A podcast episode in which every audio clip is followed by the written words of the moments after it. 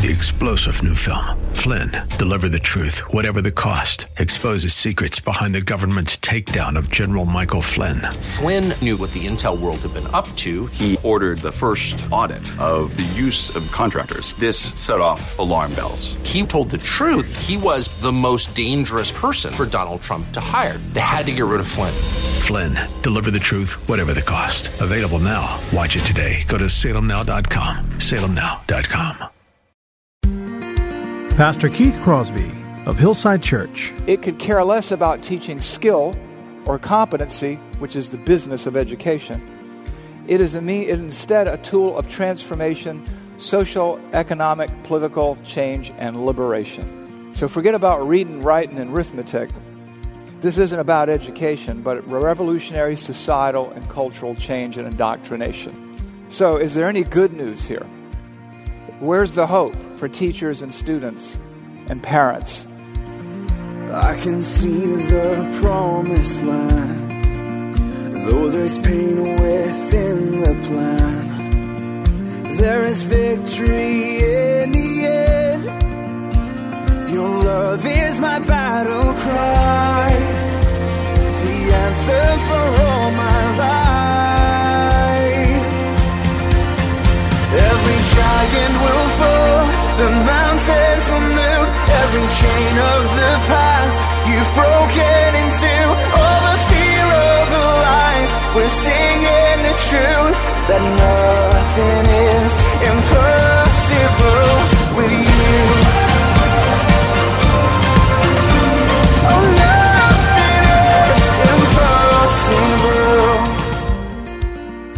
If we take our eyes off the Lord, even for just a moment, life can roll in and easily overwhelm us, particularly in these days in which we now live.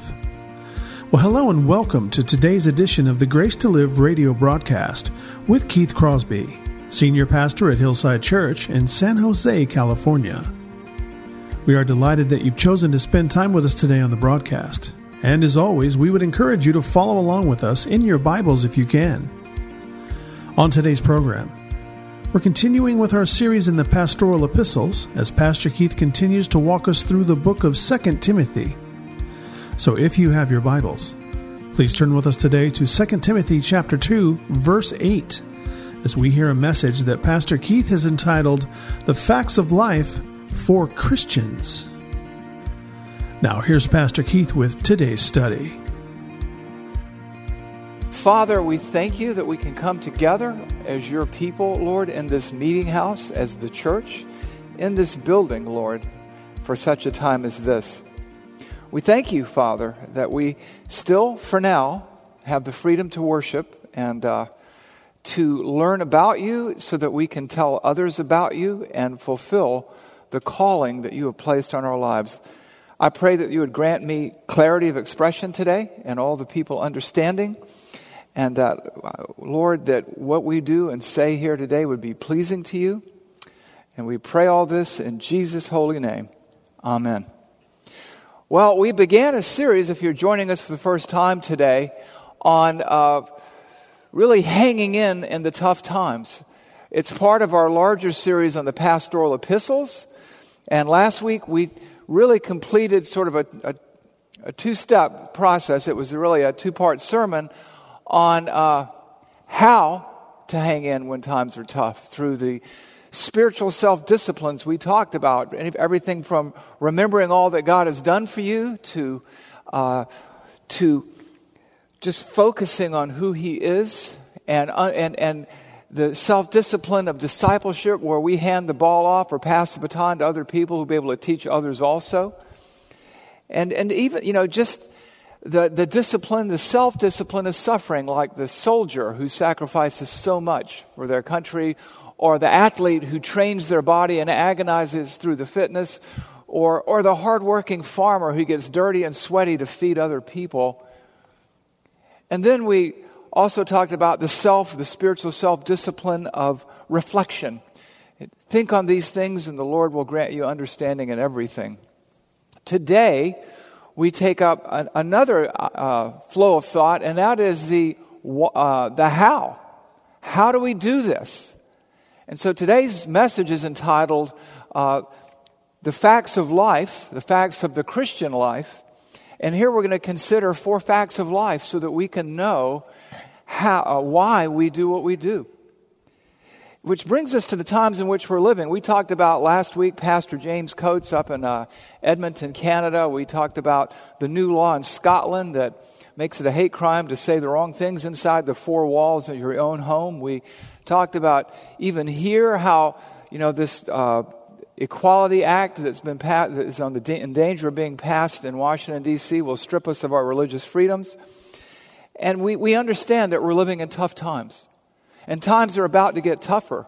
And we need to be praying for each other. We need to be praying for all kinds of people in all kinds of places, in government, everywhere. We need to pray for our public school teachers and administrators, particularly those who are Christians. Why is that? Well, because they have a passion to teach and to educate. And those who are Christians have the opportunity and the desire to be salt and light within the educational system, which is becoming an indoctrinational system. And theirs is a difficult, difficult task because they're going to face persecution. In the meantime, they can be salt and light in a very, very dark environment. And then you add to this trial the whole COVID 19 thing, and it's just, it's a difficult calling to be a public educator. It's, it's a difficult but a glorious ministry. But I'm sad to say things are about to get a whole lot tougher for them. And what do I mean by that? Why is that? Because prayer is about to return to the California public school system. And what's wrong with that? Well, you know, we talk about prayer in the schools, but do you really want that? And I'll give you an example why. Someone just leaked a draft of a new plan uh, for our new curriculum, the ethnic studies curriculum in California public schools. Now, it was passed or approved in 2016, but Governor Newsom vetoed it. And if he vetoed it, you got to wonder, right? And so it came back again. It was kept below the radar. And uh, last week, I believe it passed the state school board 11 to 0. What's the problem there? Well, it's called the Ethnic Studies Model Curriculum, and it will be mandatory in 11,000 schools for some 6 million students. And the, and the goal of it is to reverse what the authors of the curriculum call theocide. Now, you know of homicide, where you kill other people. Theocide is where, is where you kill God or a God. And so the authors want to reverse theocide of the oppressive white hegemony by reversing the religious persecution by Christians of indigenous people by emphasizing indigenous gods to primary and secondary school children. The aim is the so called decolonization of American society, it elevates the Aztec religious system and the Mayan religious systems and their symbolism as a replacement for the dominant Western religion. Now, I wonder what the dominant Western religion is. The central idea, and I'm reading this, these are, some, these are some of the quotes, is that students must be educated about their oppression in order to attain, and I quote, critical consciousness and develop the capacity to overthrow their oppressors. This curriculum instructs teachers to help students, and I quote, challenge racist, bigoted, discriminatory, imperialist, colonial beliefs and critique the white supremacy and racism and other forms of power and oppression. This approach, they say, enables teachers to inspire their pupils to participate, and I quote, in social mo- movements that struggle for social justice and build new possibilities for a post racist, post systematic, systemic racism society. So, where does the prayer come in?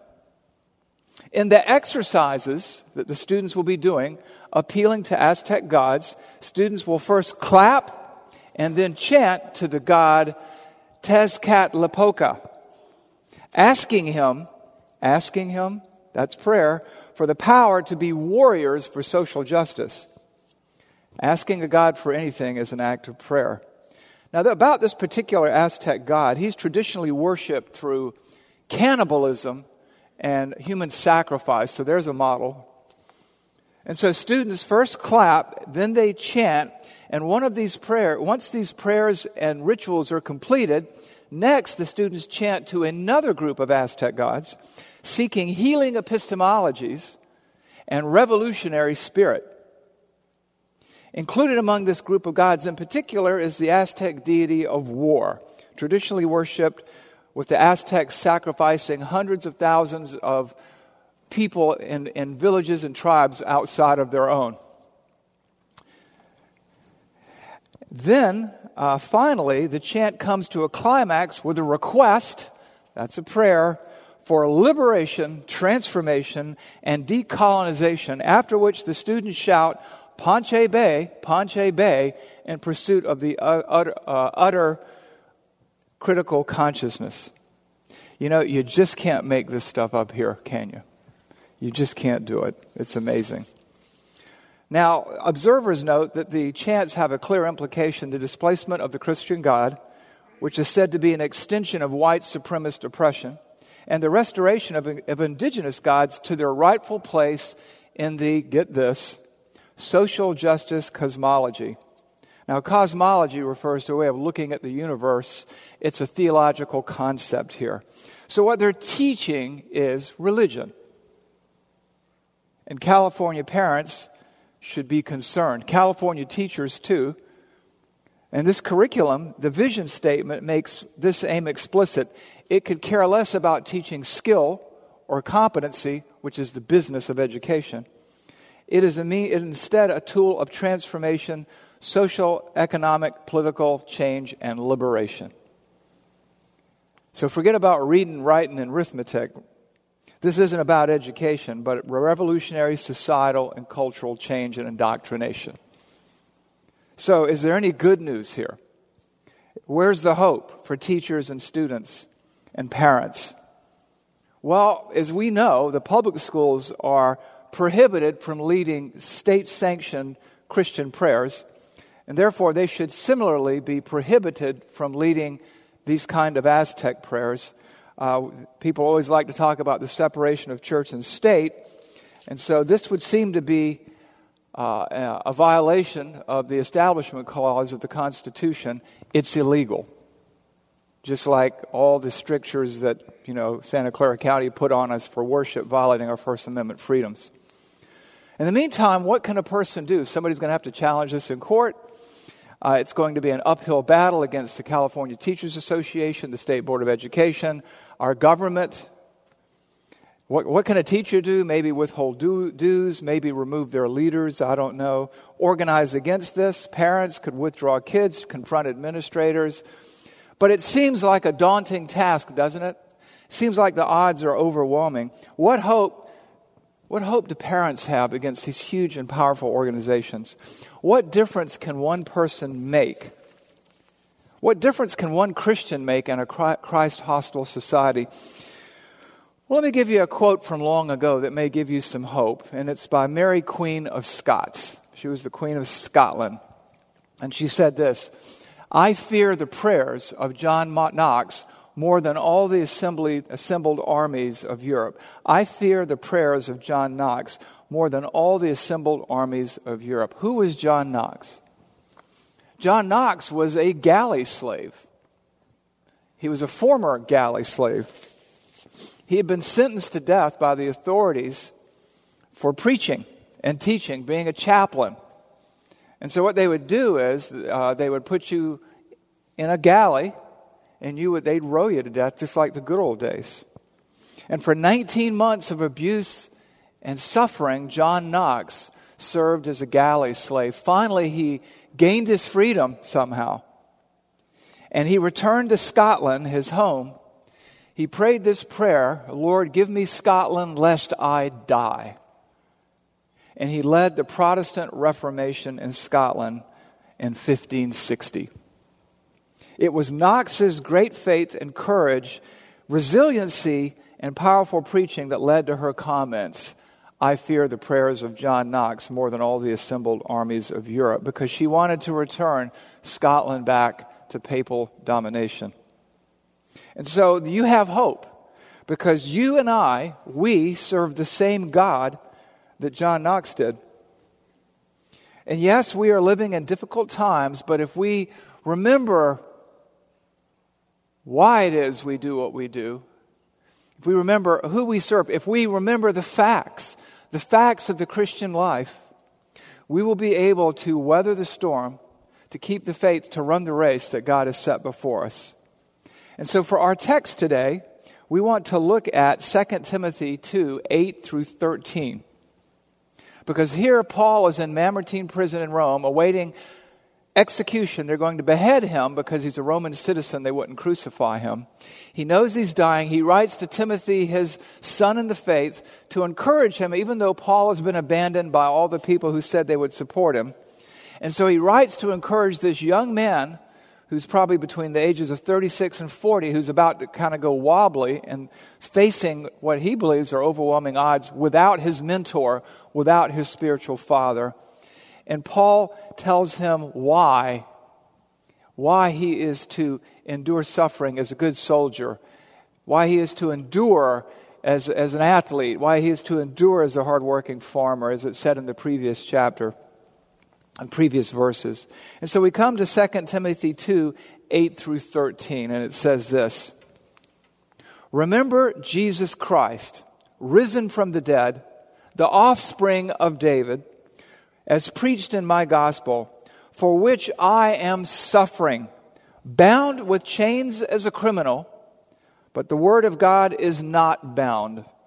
Therefore, I endure everything for the sake of the elect that they also may obtain salvation that is in Christ Jesus with eternal glory.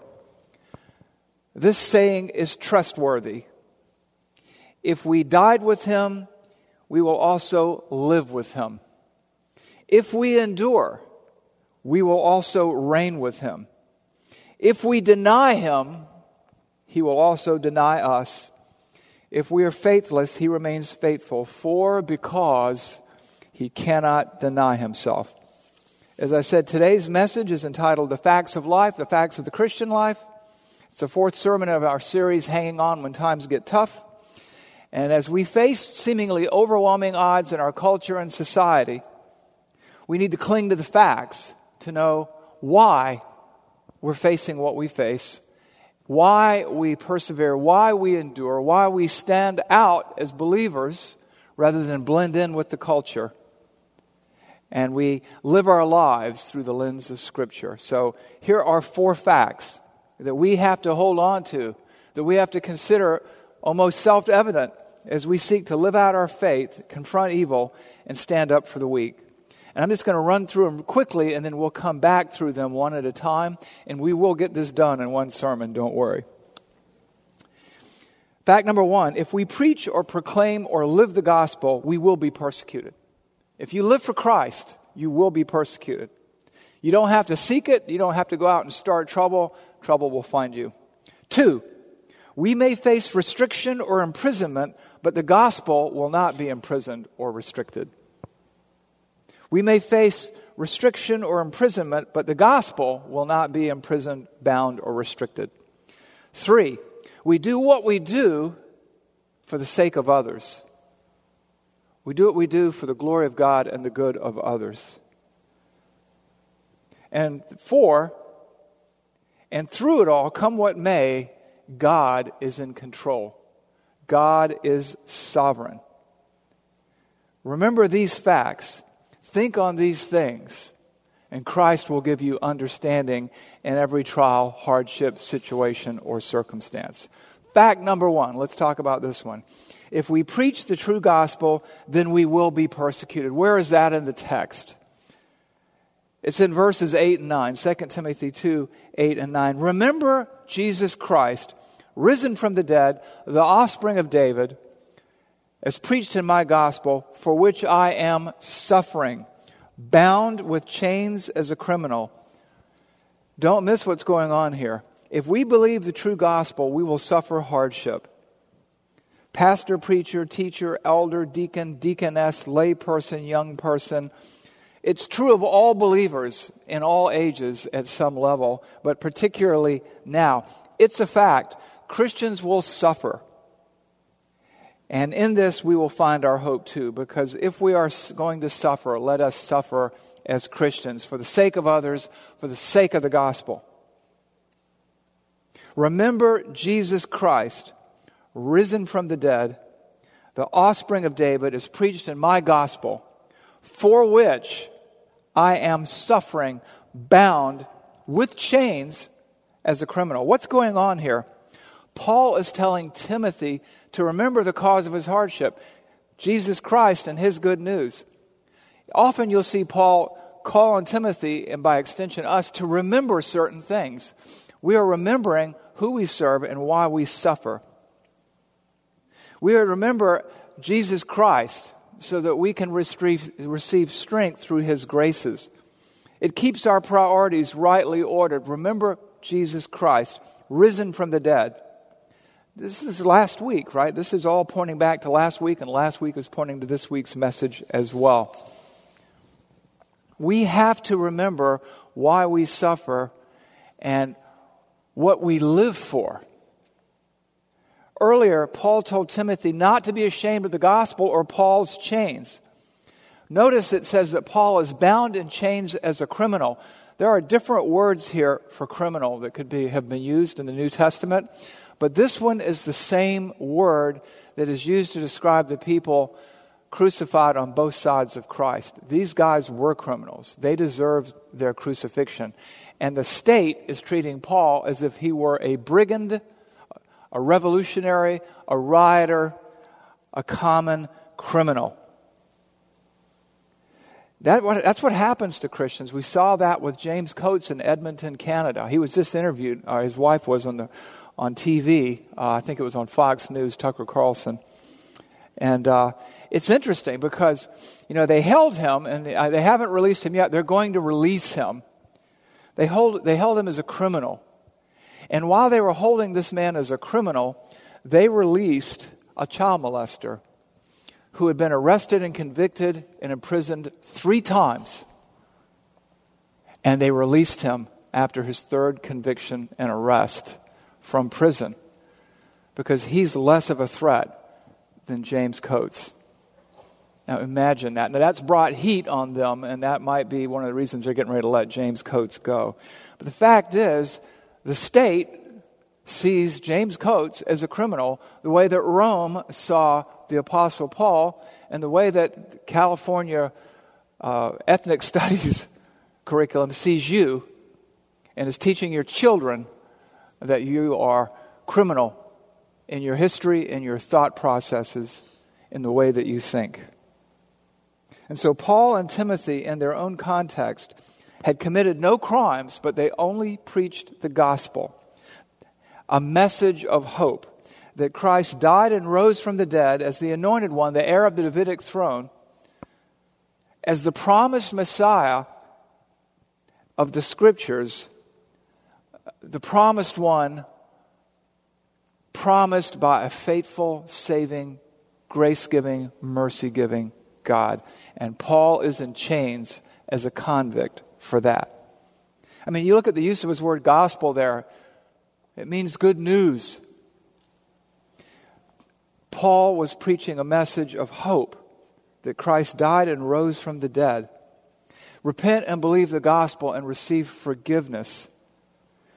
There was no call to sedition or violence, only repentance and faith and contrition. That salvation could be yours if you would turn from your old way to Christ in faith and repentance, putting your trust in Him and in no one else. And that is what got Paul imprisoned. And so Paul is telling Timothy, Look, I'm in prison, but remember Jesus. And it's for him that I am bound in these chains as a criminal. Remember Jesus, who he is, what he's done, risen from the dead. Remember Jesus, why he came, why you suffer, Timothy. Timothy, this is the cure for what ails you and what frightens you right now. This is Paul's prescription. Remember Jesus.